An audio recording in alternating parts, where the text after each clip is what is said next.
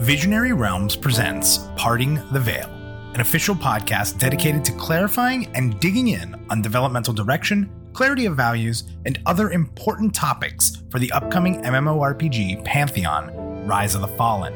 Don't forget to subscribe to the show on Spotify, iTunes, or your favorite podcast app, and share your thoughts on today's show across the various Pantheon social media channels. I'm Minus, and I'm your host for this deep dive. So without further ado, onward and upward. Hey, everybody, and welcome to the inaugural episode of Parting the Veil, where we hope we're going to clarify or update information provided on various hot topics to sort of provide as close to a definitive answer as we can. For this, I am joined by none other than creative director Chris Joppa Perkins, whom usually has all the right answers. I think we're good to go there. So, uh, welcome, Chris, and thank you for bringing a lot of excitement and enthusiasm to this process and to this project, which I do hope the community will love. So, welcome. Thank you. This is exciting. Looking forward to digging in with you. We're actually going to be discussing uh, a really important topic. We sort of had a list to pick from, but I think it's the right way to kick off this series. And I'm just going to start with a very simple statement. Um, and the statement is that Pantheon is not being designed as a niche game. And it's sort of always been an MMORPG that's looking to be something new in the market. So before we even go further from there, Chris, you know, what's your thoughts on that statement? And do you agree with that? And let's go from there. Sounds good. I think the first place that I would want to begin answering this question is by just simply defining what niche means. Because anytime you're defining something that's very big or multifaceted, it's important to define your terms carefully. Uh, niche to me means that you're talking about a thing, a, a an experience, a hobby, a product, uh, a movement, whatever it may be, that because of its very peculiar and specific constraints and edges and shape it, it is only palatable and consumable by a very small subset of people.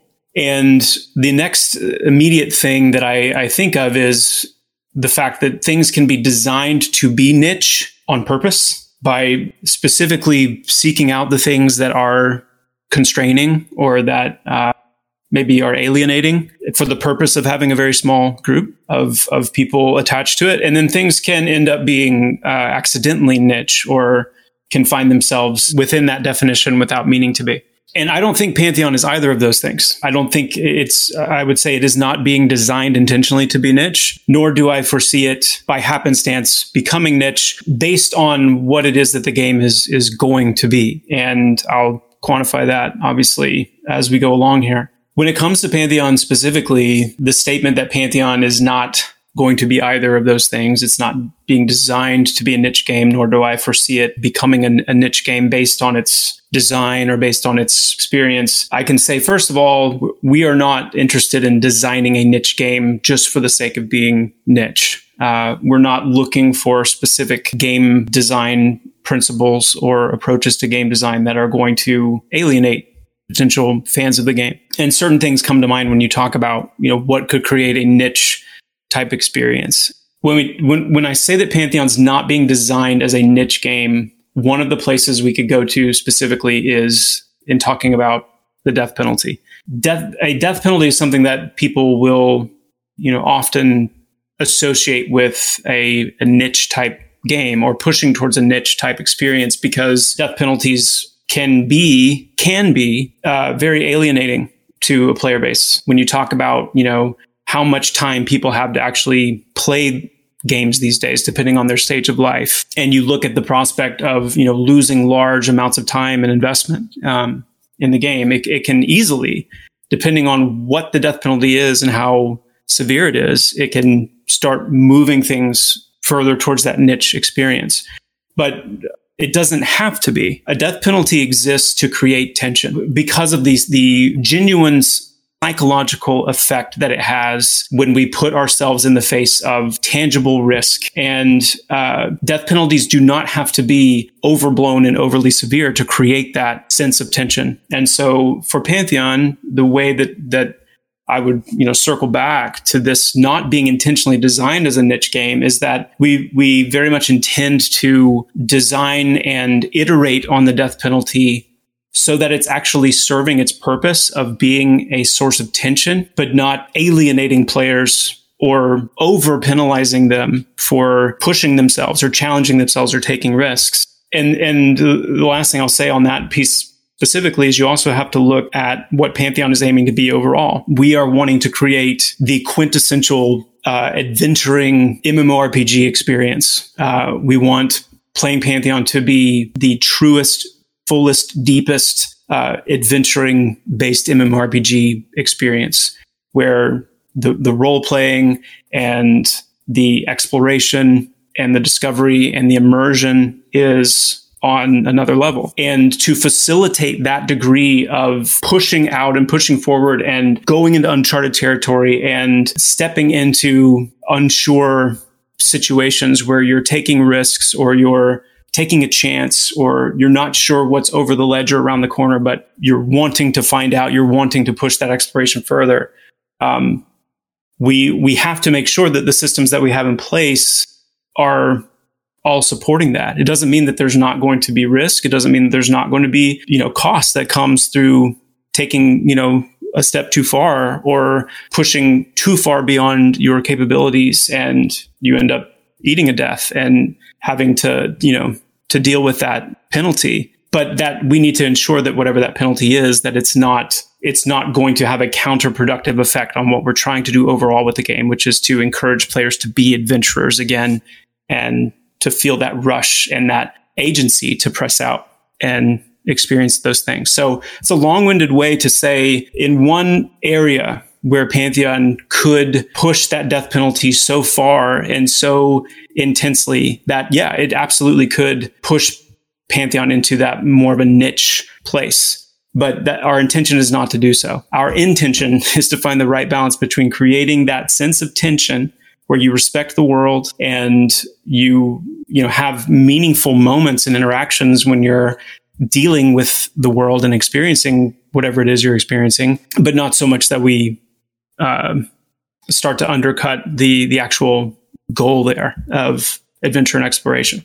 It's a great answer. That's a lot, a lot to digest there. So I'm going to go back and ask you kind of a question on and where you kind of started with, you know, the not designing it as a niche game. And it's interesting that you bring that up because I immediately, when I hear that niche game comment, I wonder how you could design in a way that you're looking at such a small subset or a period of time. And I say, isn't that uh, limiting creativity? If you're going to say that we're going to try to make this game for this time period with these things, I feel like you leave a lot on the table. Do you agree with that? I mean, do you think about that when you're designing we don't want to be limited by something that was kind of set up so long ago?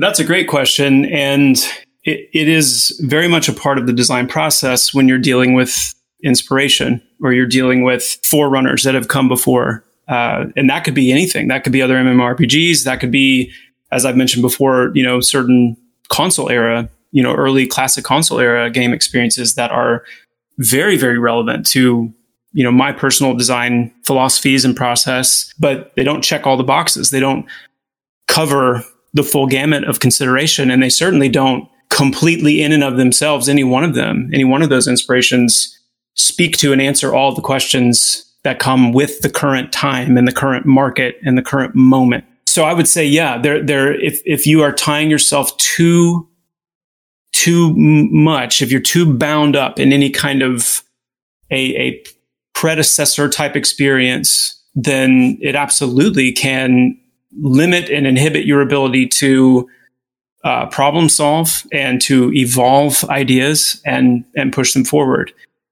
Well, one of the interesting things too is you know you could kind of reference like the whole time period of like when WoW came out, it was new, it was innovative, and what hurt the genre is everybody started to try to make a niche game, niche game that was like, wow, the creativity right. was taken away because everybody just wanted a piece of the pie. And that to me, that's kind of what designing with a niche crowd or niche crowd in mind is, is you're trying to just make a game to take advantage of a crowd. instead of making a game to capture the minds of everybody.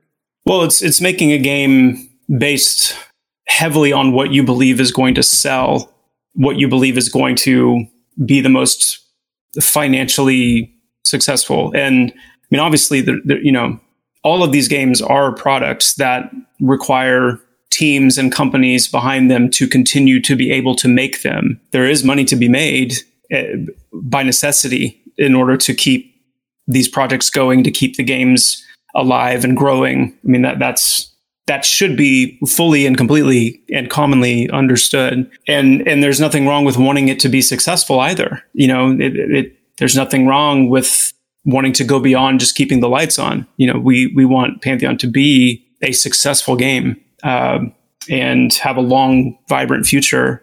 But I guess the best way to explain this from my particular perspective is what I think about most in the process of designing Pantheon or discussing design decisions with other designers on the team and, and just overall shepherding the design of this game. It is, it is truly about what kind of game, what kind of experience would be the most compelling game experience.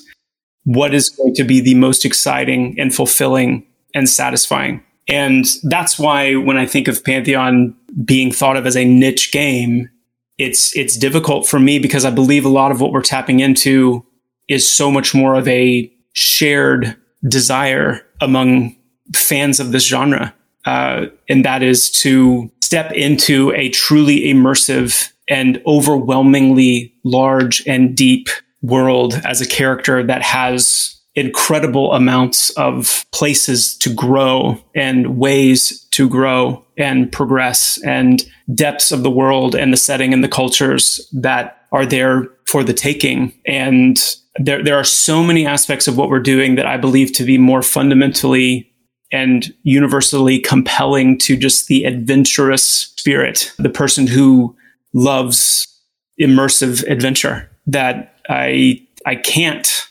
in light of that, I can't say this is only going to be for a few people. well, and you um, can't simplify either, right? Because if we're honest, it's simpler to design a game to take a piece of the market, whether that market's large, whether that market's small. If you're saying, well, this is successful, let me use just this as my thing and I'll add one or two things in, which we've seen a lot um, across the genre. You can't just do that and like you said be successful not just for a launch not just to get the game out there but to to have a lasting imprint because i think that's what's missing from a lot of fans in this genre is you know we we've talked a little bit about the time investment that you put into a game like this it's a lot different than most games you're going to play that you can pick up and put down so when we have time as this as this valuable currency and we want people to invest it there's something that needs to be there to say this game's going to survive so your time is worth something. Because a game that lasts for one year, you look back at all that time and you say, is this, was it worth it? But a game that lasts 10 years, whether it has ups or downs, you say, you know, that was an experience that whole time. And t- the question I would kind of ask based off that is you, you brought up the genre. You brought up a lot of things we could get into talking just about the genre, but the genre is entitled massive multiplayer online RPG, right? And as great as a world can be, as big as a world can be, as much as these features that are there, if there's not people to play it, it's if it's not massively multiplayer, I feel like it misses the mark. Absolutely it does. Absolutely it does. And that's a difficult it's a difficult question to answer or even topic to speak to because there's, I mean, making MMORPGs, making games in general, there is that catching lightning in a bottle aspect of it. You know, if we could, if we could all just determine these are the amount of people that is going to make the player population of this game the healthiest. So this is the amount of people we're going to have playing it. Boom, it's done. Then that that's great, but you can't anticipate how many people are going to play your game and for how long. A lot of I think what we see is that that will drive game makers towards not thinking creatively, but maybe not having the freedom to think and dream as openly about what kind of game could I make? What kind of game could I be a part of bringing forth for people to experience instead of what are the trends right now that are the most, you know, look like the most commercially viable and therefore let's build to that. You know, let's make sure that that is is what we have going on. And the interesting thing about that is, uh, you know, I'm not I'm not necessarily well, I'm not an expert in you know studying and tracking the the trends of the market. You know, to as as some are.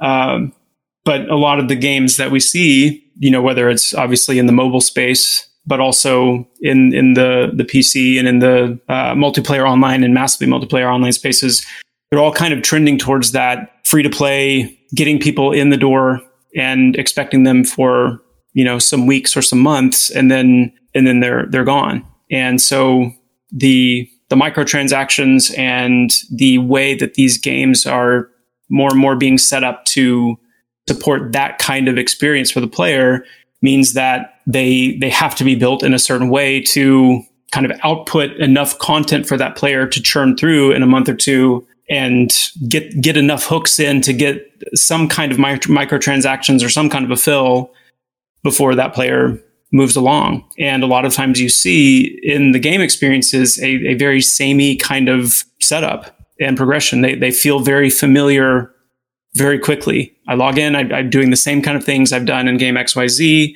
They lead me down the same kind of progression and the same kind of paths. And it's a different world, it's a different setting, different skin, different sights and smells and whatnot. But, uh, but it's really kind of the same experience. And I'm excited for the day when a player will log into Pantheon for the first time and they start running and, and actually climb something.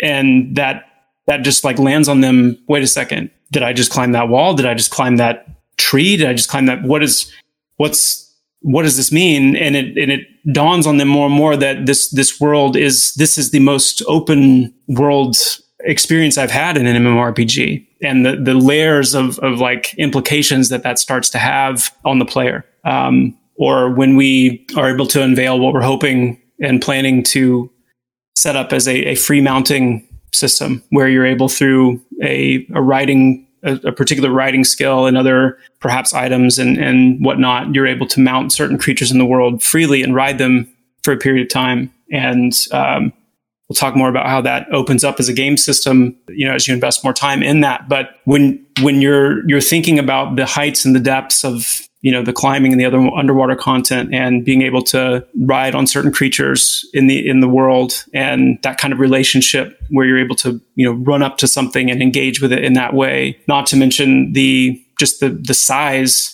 and the scope of the world especially now that we've transitioned to the full open world experience. Like that alone is one facet of where we're thinking about what pantheon could be what what a game like pantheon should be what the kind of MMORPG experience should be and building instead of saying, you know, here's here's the subset of players that you know line up with these specific metrics and we're gonna we're just gonna build towards that alone. Um, it's just not the way we're thinking. It's interesting you bring that up because you said you said two things there that i want to touch on. Um, and the first was you talking about you know, that small burst experience. I'm sort of paraphrasing it, but these companies that are looking at this genre, the MMORPG genre, and they are attempting to make these, you know, if we can get people in for the small burst experience and we can keep getting them back with some kind of feature or cosmetic release or big update or a marketing push, we just need people in for a small burst experience. To me, number two things, that is a niche experience so if you're designing a niche experience, that's going to be the subset of people you want to hit, right? so to me, that's where people are getting stuck and where the genre is sort of spinning its wheels in the dirt or in the mud is this being comfortable with just making a niche or a niche game. So that's number one. I think that was a really well put way you said that. But you also said dreaming, like going out and dreaming big. And you know, that's really where this topic uh, that Pantheon is not being designed as a niche game. It's always been an MMORPG looking to be something new. But being new doesn't mean everything's rewritten. It means what was good, what was fun, where are things that went wrong, and how do we expand on it? And I think it's really interesting because if you're not able to dream when you make a game, then what are you doing? and if, and I know as a, as a big time gamer yourself and a lot of the classics, if you think about game developers that you can name, they made their dreams into games. And you can think anything from the creators of Zelda to the creators of, you know, Mario to like these games, when you hear them talk about it, they're talking about their dream. They wanted to make an experience and build that. And I don't think you can do that if you're limited to making a niche game. I agree completely. You know, it's funny because you mentioned Zelda and Mario, and they both came from Shigeru Morimoto. so Miyamoto, sorry. Um, and it's funny to reference both of those because yes, I mean, brilliant, brilliant game designer, absolutely brilliant. But but what's so cool about him and looking at those specific games and so many others that he created is that yeah, they they are literally a product of an, an, an adventure of, of dreaming and creating in a sense of freedom to really discover an experience that is wildly fun. You know, I think I think that's what is really interesting about and and make no mistake, you know, the building an MMORPG is the is the it, it is the Everest of game development. These are the hardest games to make by sheer right of how massive they really are. And so we we are still very much on this road. You know, I don't I don't want to be presumptuous in talking about Pantheon as if it is already this success because we we have a lot to prove and we have a road ahead of us still to get there. But what I do know is there is something profoundly right, in my opinion, about looking at the MMORPG genre, looking at these games as a whole, and then in turn looking at Pantheon specifically and asking very simple questions like, what makes these games fun? What makes these games enjoyable? I think we can all, you know, relate to getting hooked on a mobile game, let's say, for a period of time where before we realize it, it's got its hooks in us and we are getting, you know, neck cramps because we're, you know, our head like yeah. stuffed down and we're staring at this tiny screen, mashing these little buttons, doing these things that really don't have any meaning, leading us to the next, you know, wall where we're either going to dish out some money or we're going to just keep mindlessly doing the same thing for days and weeks at a time until we get a little bit further and hit the next wall. And you can you can say well you know yeah the, the mobile market is very profitable and it absolutely is but that's that's not the same thing in my opinion as asking like what makes a game fun? What makes a game fun to play? And I, I, think it's been a while since we've seen, I'd say, an MMORPG even that to its core is about creating a fully enjoyable experience. Even even with the negatives, right? Even with like you brought up death penalty before, creating a fun experience that it's okay to have the down moments because it's worth it, right? Sure, exactly. And a lot of the a lot of those down moments have to do with, you know, what you put in place to allow players to climb back up. There and that's, you know, death penalties are again it's a very big topic because there's a lot that goes into really charting it out from beginning to end because um, it's not just about beating the player over the head. Um, you know the game over moment is a really frustrating moment.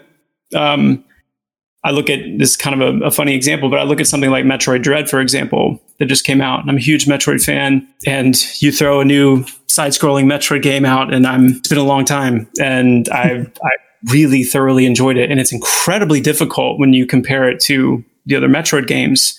But it's also, interestingly, the most forgiving when it comes to death and recuperating yourself to get back into the action. But what's so interesting about it is that it doesn't take away the sting of that game over, especially with the boss fights in that game. They're so incredibly challenging. I'm not going to say how many attempts it took me on any given one because it would be embarrassing, but nice. they're hard, and it didn't take away the sting of that or the the tension and kind of the chill down your spine when you're being chased by an E.M.M.I., and knowing that when you die, like I've got a I've got a path to get back in the action. I've got a path to kind of you know get back where I need to be, and I'm not trying to equate Pantheon's death penalty with you know something like Metroid Dread, except to say that it's not just about the game over moment. It's it's also about how you build that pathway for players to recover from that death and get themselves back in the action again. And I do firmly believe there's a way to have a meaningful death penalty and it very important. The, the death, a death penalty creates a very, very important paradigm in the experience of the game because it, it, it more firmly seats you into the world. It, it more,